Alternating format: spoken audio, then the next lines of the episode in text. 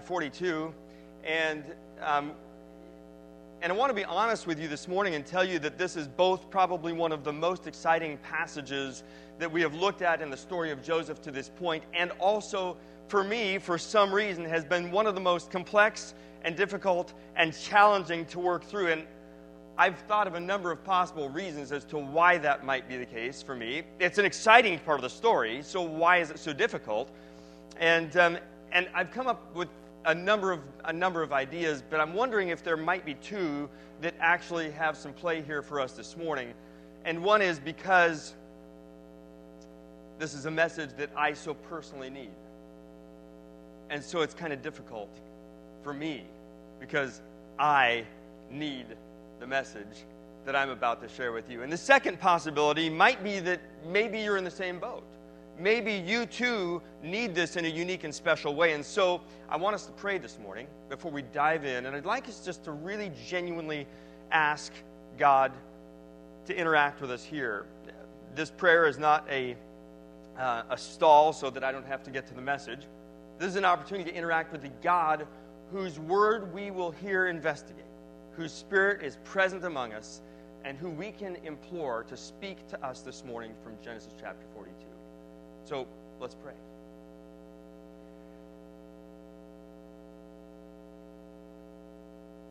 Heavenly Father, we believe that what you said is true, that your Holy Spirit is here present among us right now. We've all read Genesis 42, I suspect, in the past.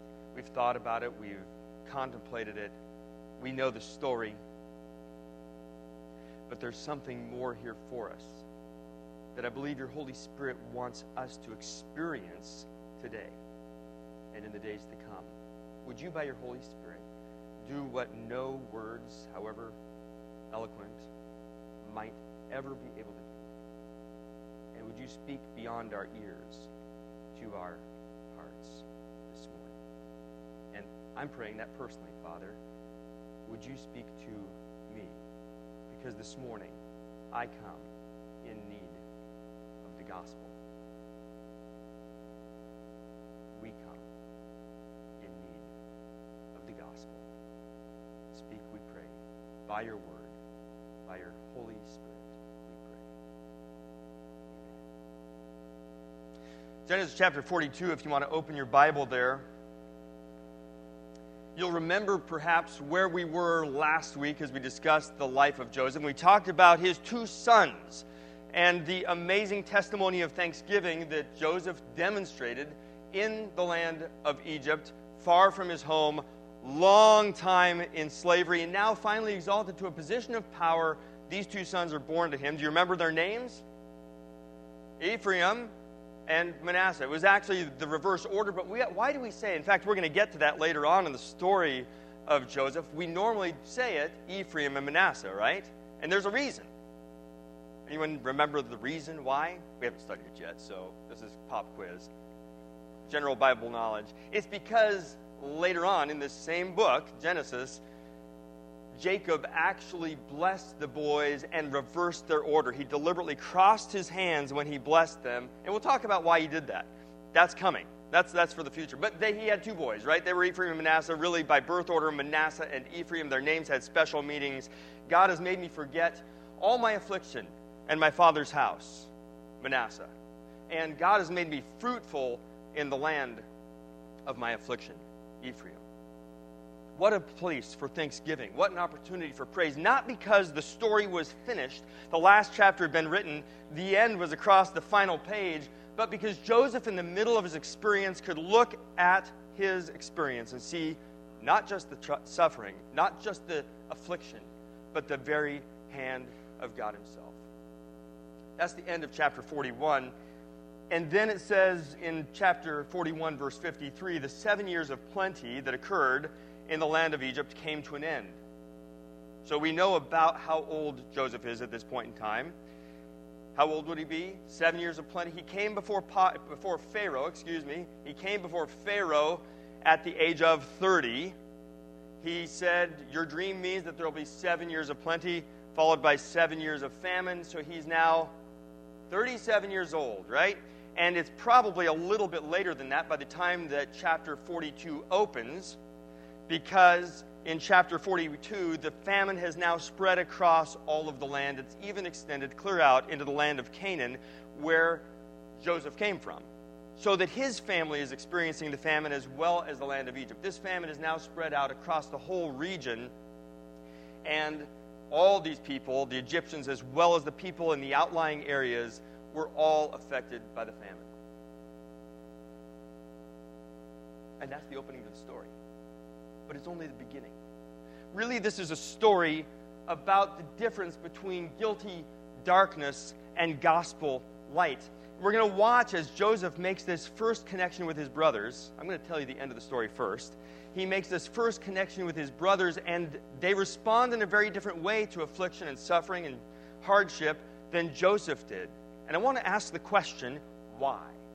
Why were they so very different in their response to hardship, in their response to affliction, in their response to the hand of God than was Joseph? So hold on to that question because we're going to be walking through the reasons for that as the gospel applies. But I want to tell you at the very outset that we say the gospel and we kind of think, that's how I came from darkness to light. And you're right. That is the only way that you can move from darkness to light, from the power of Satan to the power of God. The gospel, the good news of Jesus, the good news of what God has done by grace through Him, is the only way to transfer from darkness to light, the only path. But we tend to relegate it to being just that moment in time at which I first believed and came to Christ. But can I tell you this morning that no one ever graduates from the gospel? No one ever graduates from the gospel. I need the gospel today as much as I needed it that day many, many years ago when I first believed. And you do too. We can't live the life that we've been called to live any more apart from Jesus now than we could before we knew Jesus we, we get this confusion in our minds thinking that justification, the process by which we're transferred from darkness to light, by which we're made righteous in the sight of God, is the part of our experience that is affected by the gospel. It is affected by the gospel, but sanctification, the process by which we grow in grace, is no less a transformation process by the gospel. We must have the gospel. And it gets really practical. We're going to watch it, just how practical it gets this morning. But that's the proposition. So, proposition this morning no one ever graduates from the gospel. You are not going to leave the gospel behind in your pilgrimage through this life and say, that was kind of the baby stuff, and now I'm on to the really big stuff. No, no, that is the big stuff. The gospel your experience of Jesus on a daily basis, your understanding and growth in His grace is what this life is all about. So let's look at Genesis chapter 42. The first thing we see as we consider the opening of this chapter, we read in verse 1, it says, Jacob learned that there was grain for sale in Egypt. He said to his sons, Why do you look at one another? In other words, why aren't you doing something about this? And he said, Behold, I have heard that there is grain for sale in Egypt. Go down and buy grain for us there, that we may live and not die. So ten of J- Joseph's brothers went down to buy grain in Egypt. Verse 4 But Jacob did not send Benjamin, Joseph's brother, with his brothers, for he feared that harm might happen to him. Thus the sons of Israel came to buy among the others who came, for the land famine was in the land of Canaan. And Joseph was governor over all the land of Egypt. He was the one who sold to the people of the land. Joseph's brothers came and bowed themselves before him with their faces to the ground. We see chapter 42 open. We've already identified how old Joseph is. He's about probably 38 years old. We know he's at least 37, and, he's, and we know he's not more than 39 because later on we find out that it was two years into the famine, and that was already passed after they had left Simeon for some time in prison. Gracious boys that they were. And, um, and so we know that he's probably about 38 years old. So that, do some math with me. I'm not real good at math, but I've done it ahead of time so I can just memorize it and remember it. Think of this Joseph was how old when he was sold into slavery? 17. He's now about 38. So, how many years has he been in Egypt? 21 years. That's more time that he spent in a foreign land than he spent in all of his growing up years in his own home. In one sense, we could almost say that this was more his land than the land of his growing up, than the land of Canaan. This was what he knew. This is what he experienced as he had been through 21 years in a foreign land. It's no wonder that his brothers didn't recognize him. He'd started off as a young 17 year old boy, young man, and now he's 38.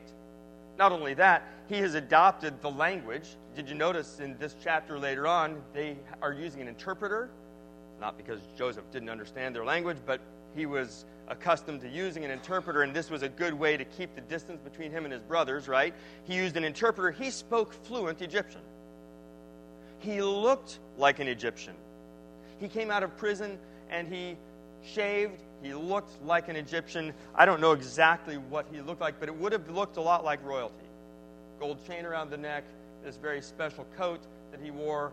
If they ever saw him in his chariot, which they probably didn't at this point in time, it would have been definitely like, oh, yeah, this man is about as close to royalty as you get. There was no idea in their minds that this Joseph, that they actually assumed was dead, we'll see later on in this chapter, that this, there was any possibility that Joseph could be the one that's standing before them. But I want you to think about the patience that's involved in this as Joseph waits for his brothers to come. Think about this. Joseph probably, very likely, had the only other chariot in the whole land of Egypt. Okay, so there was Pharaoh's chariot and there was Joseph's chariot. He had transportation, guys. His brothers made the trek, probably on some kind of an animal, maybe camels, to Egypt. Couldn't he have done that in seven to eight years of being in power? Now, he'd been enslaved for a long time, right? So he'd been in slavery for a lot of those years, but the last seven to eight years he wasn't. He never went to see them. He never went down and shook his finger in their face and said, uh, just want to let you know if you ever come to Egypt, just what you'll see. He never sent an ambassador to go tell them, hey guys, I'm in Egypt and, um, you know, we're in a different place than we used to be. Try coming and bowing down. He just waited. Guys, that's a long time to wait.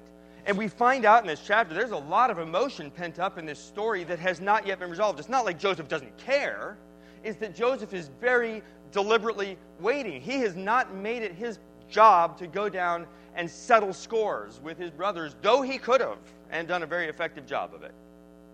He just waited. Sometimes I think that we get in a rush to help God out.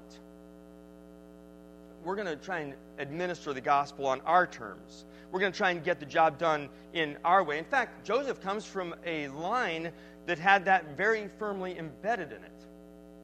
His great grandfather, Abraham, was promised in Genesis chapter 15 in the Abrahamic covenant, you will bear a son. You'll have this son of your very own. So in Genesis chapter 16 and verse 2, we find out that he goes out to help God. Well, let's get this thing done. So he takes, with his wife's fallacious advice, Hagar, his servant, and bears a, she bears him a son, Ishmael. And we have consequences of that decision that roll on to today. Abraham's just trying to help God out. After all, didn't God say that you'd have a son? And obviously, it's not going to be through Sarah. There's no way this is going to happen. I'll just help God out. We'll get the gospel work done. We'll get the job moving along for God. Joseph didn't fall prey to that. He just waited. And he waited a long time, even though there was a lot of pent up emotion and excitement about the possibility that one day the dream would actually be fulfilled. Jim read for us Habakkuk chapter 2 as one of those selections. And let me reiterate it for you. In a time of judgment, at a place of difficulty, Habakkuk writes this. and it's the voice of the Lord. Write the vision, make it plain on tablets, so that he may run who reads it, for still the vision awaits its appointed time. It hastens to the end. It will not lie. If it seems slow, wait for it. It will surely come, it will not delay. The righteous will live by faith. I'd like to suggest to you this morning that what Joseph was doing in that time of waiting seven, eight years for his brothers to come, for the vision to be fulfilled, was exactly what was taking place in the book of Habakkuk, as we likewise and the people to whom that particular prophecy was addressed wait. We just wait. Because God will not lie. The dream, the vision will certainly come to pass. But I get anxious about that. I get concerned about it. When is God going to make this happen? Isn't this going to happen? Couldn't it be now? Haven't we waited long enough? And when it comes to gospel purposes, it even seems righteous. Really, it does. It's not just for myself, God. I'm waiting for this person that I've prayed for and worked for and thought about and yearned for and argued with. And surely you care. Isn't this the time? And sometimes the answer is to just wait. But notice that the waiting is not just a passivity on jo- Joseph's part. He's anything but passive in this waiting process. He's actively involved in working together with God, but he's willing to wait for God to bring his purposes to pass in his time. So it doesn't mean just sit back and say, well, que sera. Whatever will be, will be. Whenever it happens, it happens. God is in charge. I'm a fatalist. I just let it happen. No, Joseph is actively working together with God. How could he be so patient? Because he was absolutely certain that God would do what he said he would do. It was the same way he managed to wait so long in prison. How did he wait so long? How did he not just give up? How did he not just surrender his will to live in such a dire circumstance? And the answer, he was absolutely certain that God would do what he said he would do. How certain are you? It reflects in our patience, in our ability to wait. The story is told of George Mueller, who prayed for many, many years for a person to be saved Remember George Mueller? George Mueller, the uh, 18th century British one time rebel who started these orphanages. And he waited on God. He was known as a man of prayer. And so he would wait on God for specific supplies. And he would. Uh, and he'd see remarkable answers at just the right moment. They were praying one time for food, and they had run out of food. And after all, God, don't you care about these orphans? And he just prayed, and there was a knock on the door, and there was the food. God answered him lots of times that way, but you know, when he prayed for at least this one person for years and years, he died without seeing that person come to Christ. He just waited. And he never saw it come to pass. But God was still at work. It was after his death, as I recall, that this person came to salvation through. God's time's not always our time. Gospel patience says, I can wait because I'm absolutely confident that God will do what He said He would do. I want to introduce you to the gospel argument that we hear beginning in verse 6. You see the brothers bowing down before Joseph. There's the partial fulfillment, the second partial fulfillment of the dream. You remember the first partial fulfillment was when Joseph's sheaf stood up, right? So he's before Pharaoh, he's exalted to a high position, and in one sense, his sheaf stands up among his brethren. He's singled out for singular service and for specific uh, duty in an honorable place. This is the next part when the brothers fall down, but it's not complete yet. Why was the dream not yet complete? Benjamin wasn't there. Benjamin wasn't there yet. And you'll hear Joseph arguing for Benjamin to come. It's very important that Benjamin come for a variety of reasons. This is one of them. The dream was not yet fulfilled. Joseph knew it would come to pass, but here we see that the dream is partially fulfilled. As the brothers bowed down, Joseph saw his brothers. He recognized them, verse 7, but he treated them like strangers and spoke roughly to them. This is what he said Where do you come from? They said, through an interpreter, they said, From the land of Canaan to buy food. And Joseph recognized his brothers, but they did not recognize him. And Joseph, Joseph remembered the dreams that he had dreamed of them.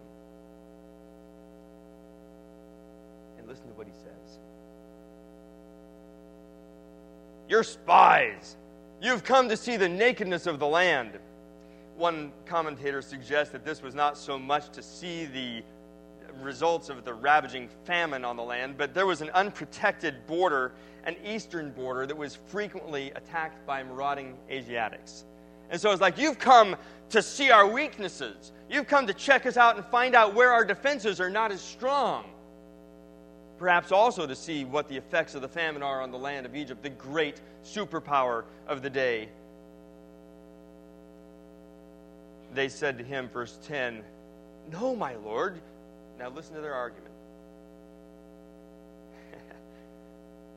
your servants, oh, your servants, yeah, okay, your servants have come to buy food.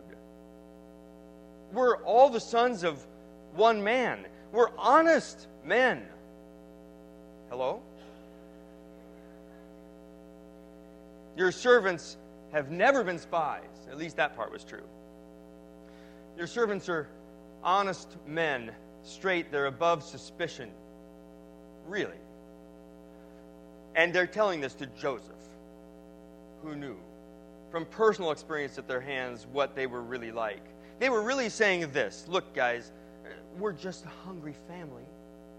Can't you feed a hungry family? We're not spies. We're just honest Joseph continues the test. And he says, No, you've come to see the weakness, the nakedness of the land. Verse 13, we are servants. Now listen, they have to develop their alibi further, right? Because, because it's not enough. we got to give them some detail to say we really do know what we're talking about. We, we really understand, we, we're, making, we're not making the story up. So they say this We, your servants, are 12 brothers the sons of one man in the land of Canaan. And behold, the youngest is this day with our father, and one is no more. He's dead. He's gone. The brothers actually believed, I think, at this point in time, and we'll see it further developed later, that Joseph was actually dead.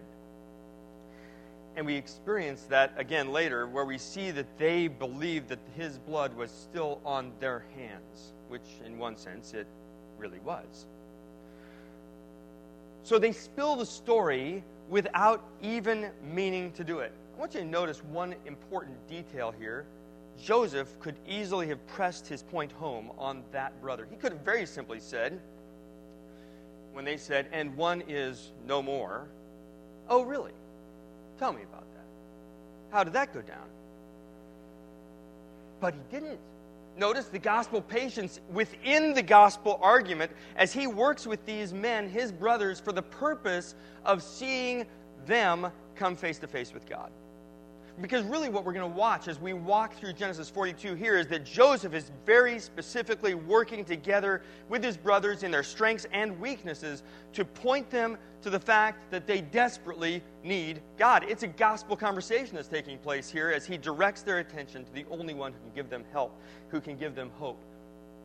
And it's an interesting place to be because he, the offended, is the very one who is ministering to the offender it's a really hard place. So Joseph is deliberately working to bring the gospel, the good news of God's grace to his brothers because the beginning place for the gospel is always desperate need. Always. people who say that I'm not sick. You ever been around someone who says, I- am not sick. How likely are they going to go get medicine out of the cabinet or go to the doctor? Not too likely because they're saying, I'm not sick. I'm not sick. I'm not sick. I'm not sick. They sound like they've been run over by a truck. Jesus used this very illustration in Luke chapter 5 to say, Those who are well have no need of a physician, but those who are sick, I have not come to call the righteous, but sinners to repentance. The best medicine in the world doesn't help and is completely ineffective to a person who refuses to take it. Joseph is bringing his brothers to the place of thinking about how much they need the medicine. He's making sure that they're really sick. Sometimes I think we want to jumpstart the gospel by simply saying, You can have a wonderful life in God. Is that true, by the way? Can you? Yeah. But not until you're really sick. Because you won't be interested in going to the doctor. I'm not interested in going to the doctor. And by the way, this doesn't simply apply to people who are for the first time coming to Christ. How many times, how many, many times, to my shame, have I gone somewhere other than God to meet my need at some other place in life? Some other point where I am looking for an answer, I need some help, but I'm not quite desperate enough yet to actually ask God. You ever been there?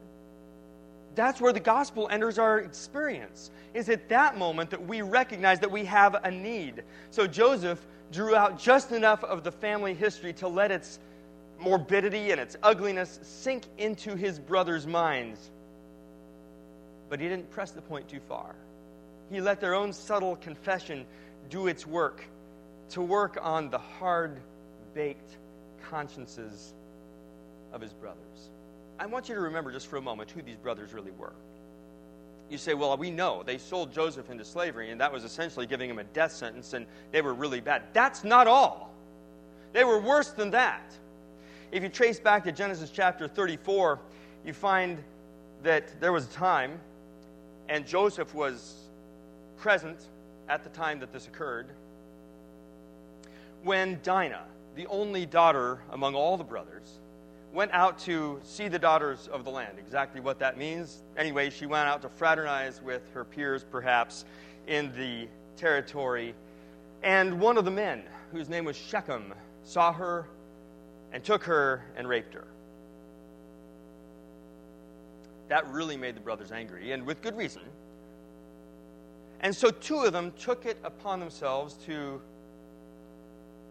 execute a vendetta Simeon and Levi.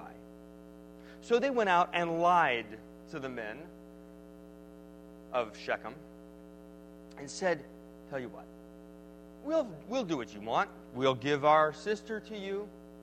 We'll actually begin a process of intermarrying with you under one condition.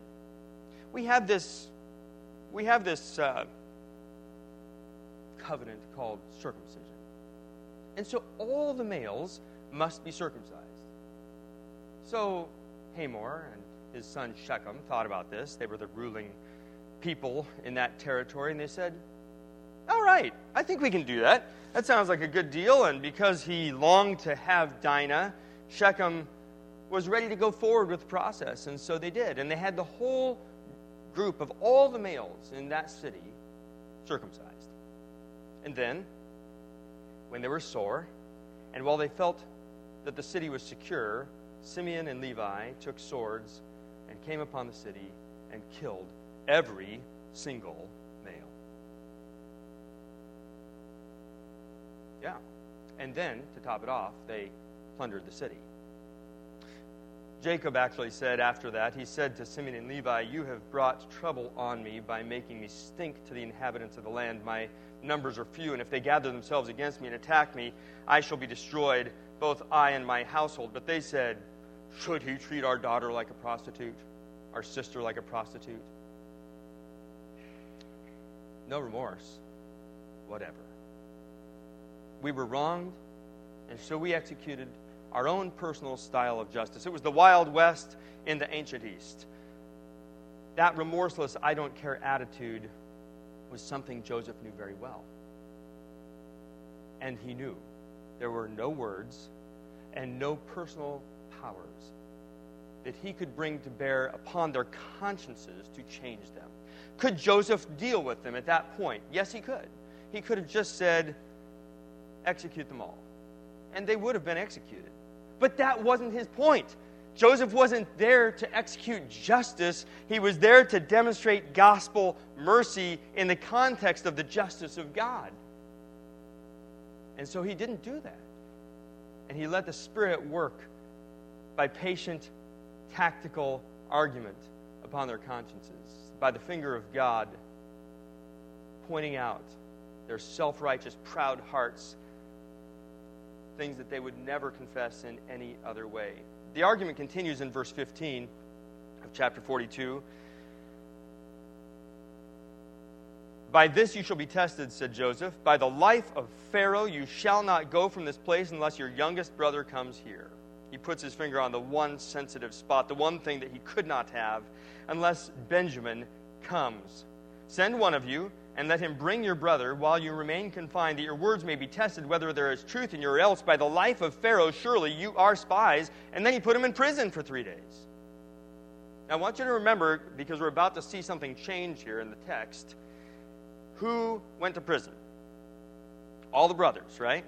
All the brothers went to prison. What was his edict? You're going to go and you're going to send one representative to get Benjamin and all the rest of you are going to stay in prison. But Joseph changes his story in verse 18. One more testimony. Could he have justly held them in prison, by the way? Yes, he could have. It was perfectly within his power and right. He could have just had them executed, but he put them in prison. He let them struggle with the uncertainty that he himself had known, but not for days, but for years. And he says in verse 18, Do this and you will live, for I fear God. If you are really straight and upright men, if you're honest men, let one of your brothers remain confined where you are in custody, and let the rest go and carry grain for the famine of your households, and bring your youngest brother to me. Whoops, Joseph just switched the whole thing around. Did you catch it? He said before, you send one representative, the rest of you remain confined. He just said now, leave one representative, and the rest of you go and carry grain for your households and bring back your youngest brother. Mercy against mercy against mercy. As the brothers wait in jail, in prison, they had to be left to consider their lives in this cauldron of uncertainty. Would they ever see their father? Would they ever see their families again? Would they ever leave this prison? Remember, prison in the ancient East was an uncommon thing, and it was probable that people went to prison for a life sentence. Joseph didn't tell them, You will be in prison for three days from anything we know in the text. We know that because we look back at it, and we know that Joseph only left them there three days. They didn't know that. They didn't know that they could be there forever to never come out. Some of the drama of the story that we sometimes overlook. Why had they been singled out for such treatment? What had they done that was so terribly wrong? And it really didn't take them very long to come to a conclusion. Listen to it. In verse 21,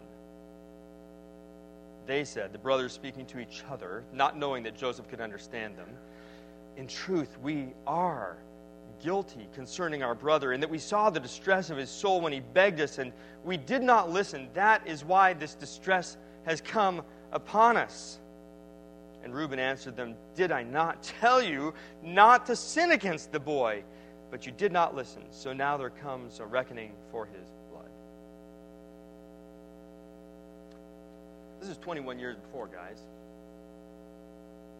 And it's still weighing very heavily. So much so that when given, by the way, again, we have no indication that Joseph brought anything else. In fact, I think for the sake of the way that the argument flows, there's no way Joseph brought this to their minds. This was the work of God, who is bringing to the brothers' minds something that happened 21 years ago. They had other things they could have thought of. I'm sure Judah could have thought of his experience with Tamar. Simeon and Levi certainly could have hearkened back to the bloodthirsty, hard baked, ugly slaughter of all the males of Shechem. But that's not where their minds went.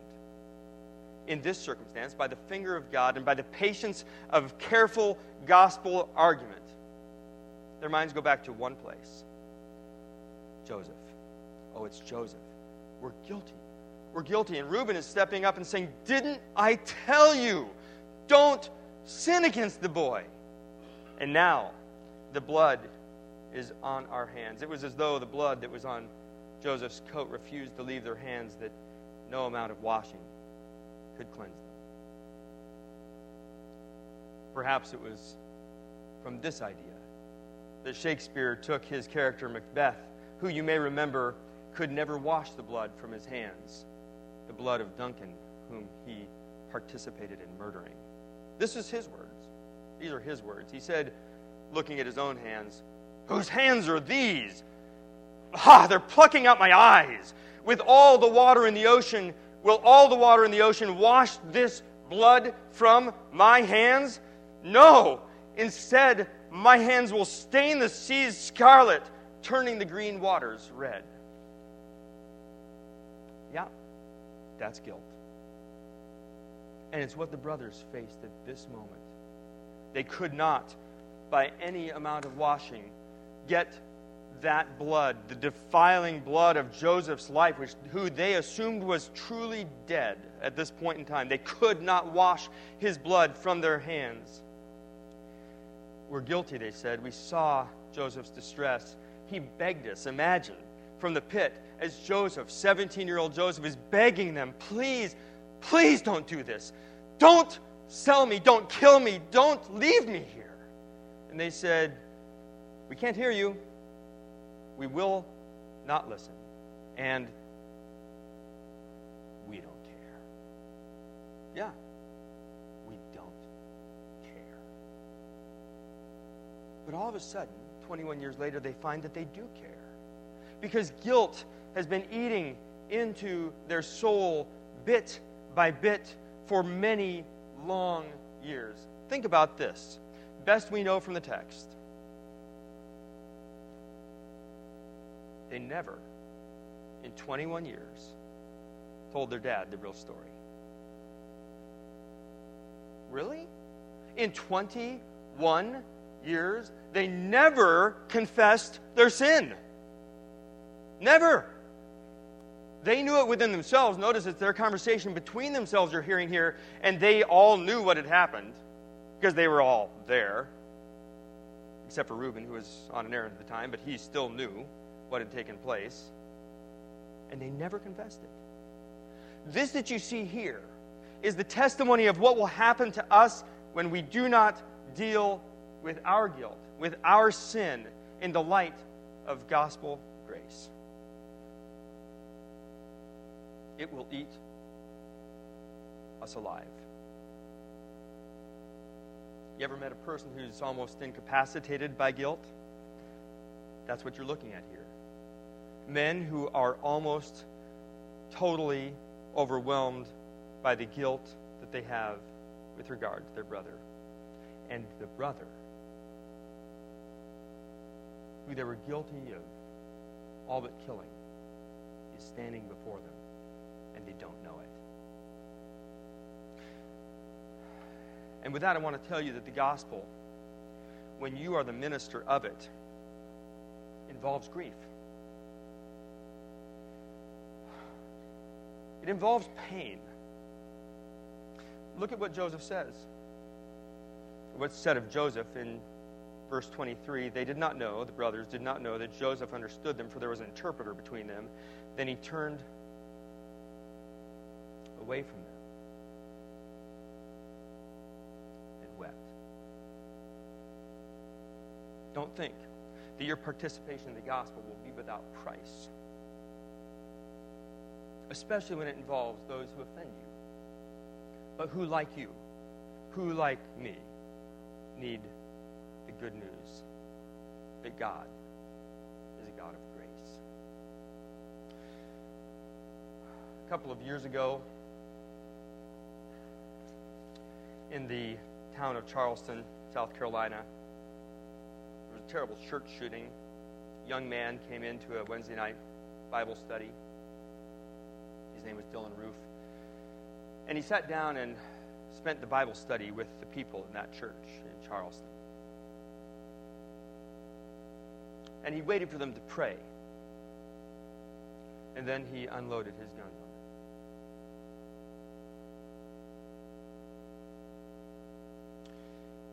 What happened next is really an astonishing story. And I don't normally do this, but this morning I wanted you to hear it. So listen to what happened next.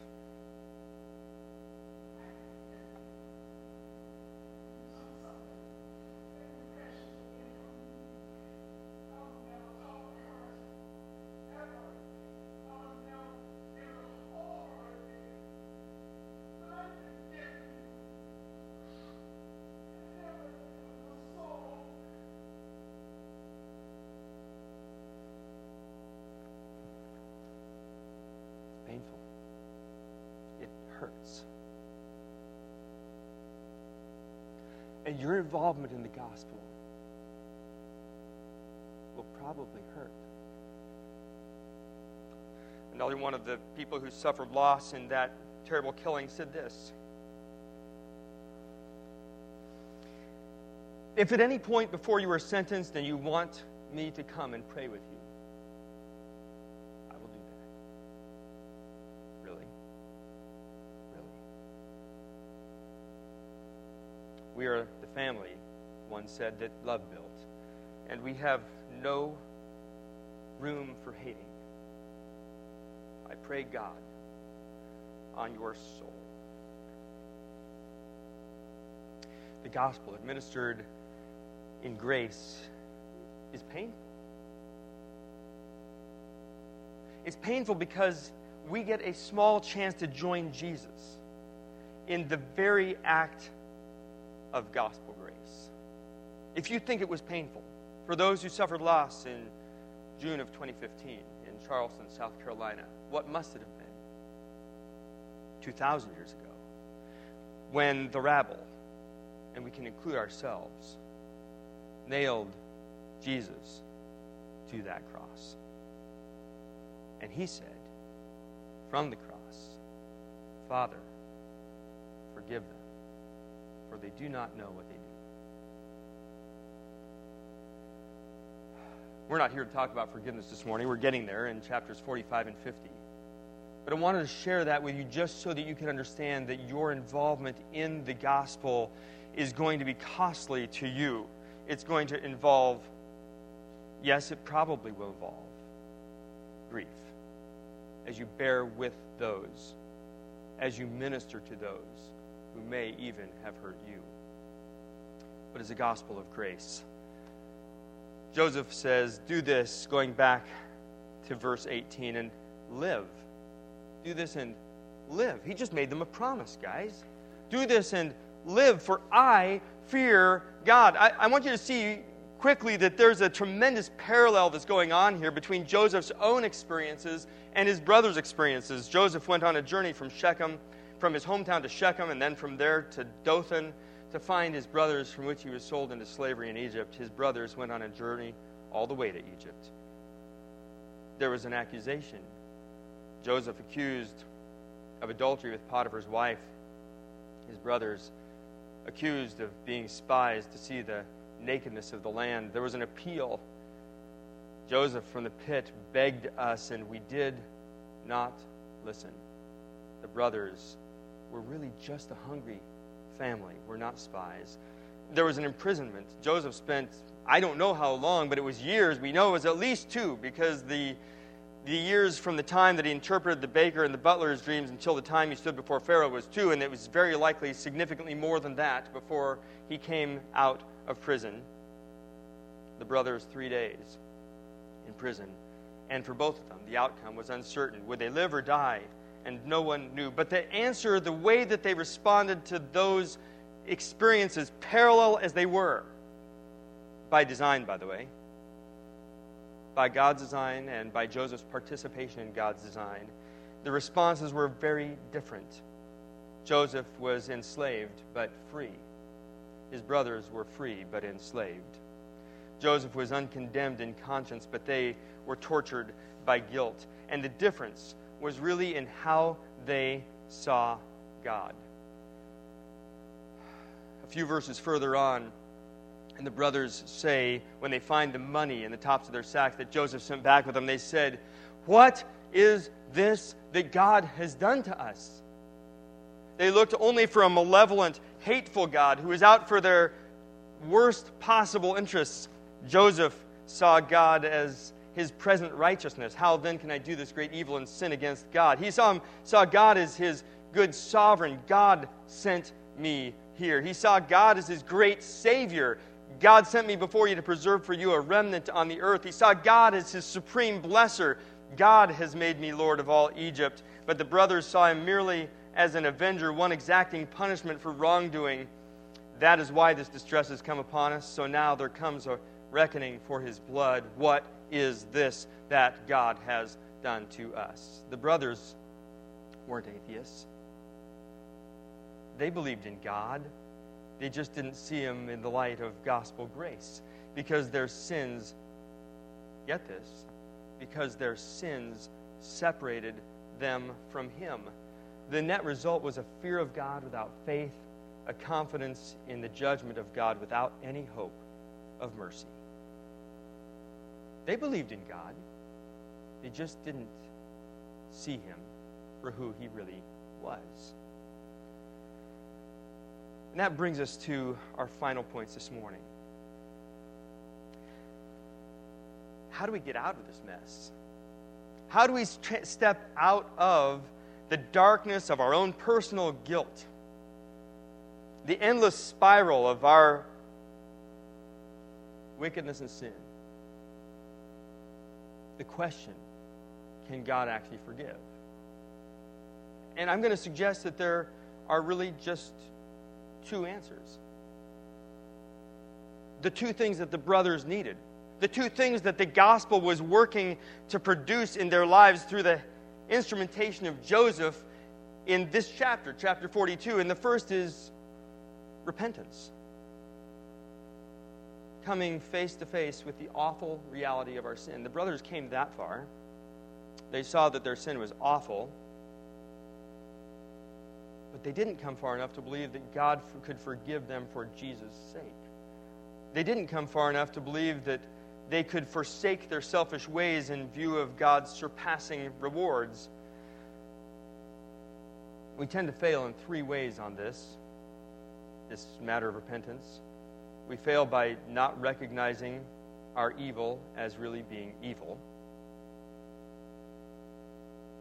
or not even recognizing it at all.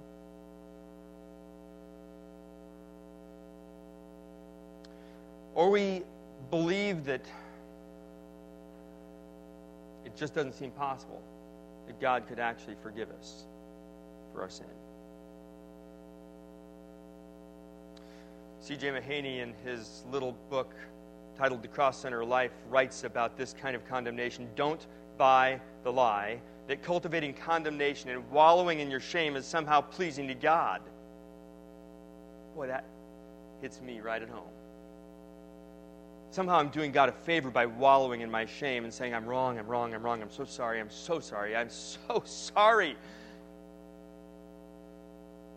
Or that a constant, he goes on, low grade guilt will somehow promote holiness and spiritual maturity. It's the opposite. God is glorified when we believe with all our hearts that those who trust Christ can never be condemned.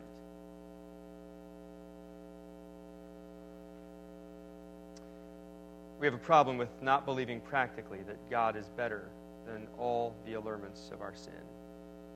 But repentance really springs out of what we see here taking place in grief. Until we really experience the sorrow of what our sin costs,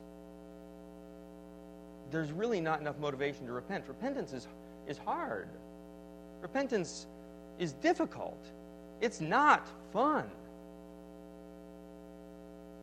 So until I get to the place where I really see how bad my sin is, I have no basis for really repenting.